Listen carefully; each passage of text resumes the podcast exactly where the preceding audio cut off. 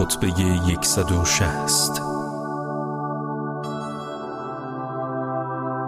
فرمان خدا قضای حتمی و حکمت و خوشنودی او مایه امنیت و رحمت است. از روی علم حکم می کند و با حلم و بردباری می بخشاید. به گمان خود ادعا دارد که به خدا امیدوار است. به خدای بزرگ سوگند که دروغ می‌گوید.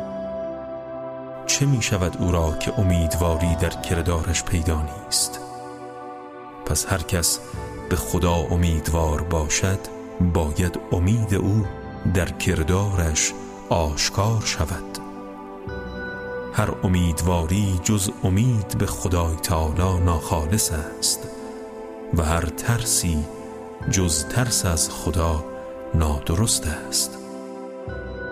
گروهی در کارهای بزرگ به خدا امید بسته و در کارهای کوچک به بندگان خدا روی می آورند پس حق بنده را ادا می کنند و حق خدا را بر زمین می گذارند چرا در حق خدای متعال کوتاهی می شود و کمتر از حق بندگان رعایت می گردد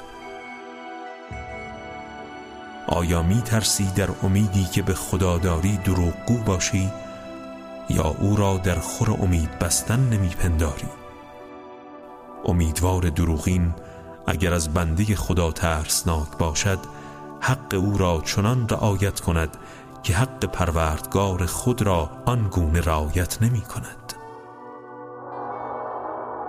پس ترس خود را از بندگان آماده و ترس از خداوند را وعده انجام نشدنی می شمارد و این گونه است کسی که دنیا در دیدش بزرگ جلوه کند و ارزش و اعتبار دنیا در دلش فراوان گردد که دنیا را بر خدا مقدم شمارد و جز دنیا به چیز دیگری نپردازد و بنده دنیا گردد.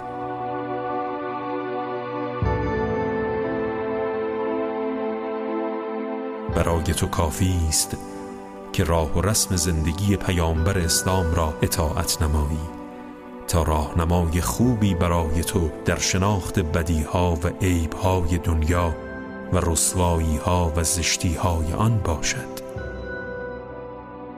چنگ دنیا از هر سو بر پیامبر باز داشته و برای غیر او گسترانده شد. از پستان دنیا شیر نخورد و از زیورهای آن فاصله گرفت.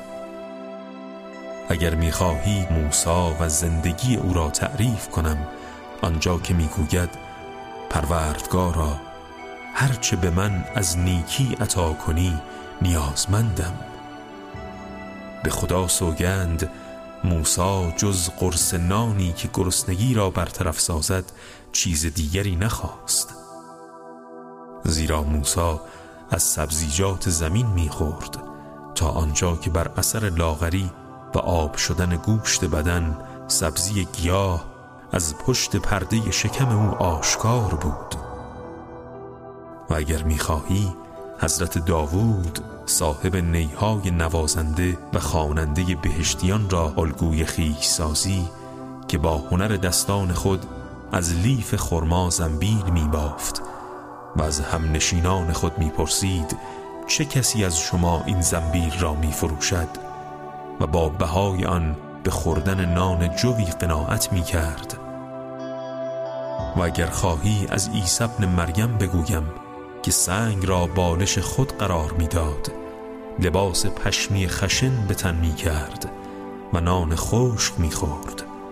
نان خورش او گرسنگی و چراغش در شب ماه و پناهگاه زمستان او شرق و غرب زمین بود. میوه و گل او سبزیجاتی بود که زمین برای چهار پایان می رویاند زنی نداشت که او را فریفته خود سازد. فرزندی نداشت تا او را غمگین سازد.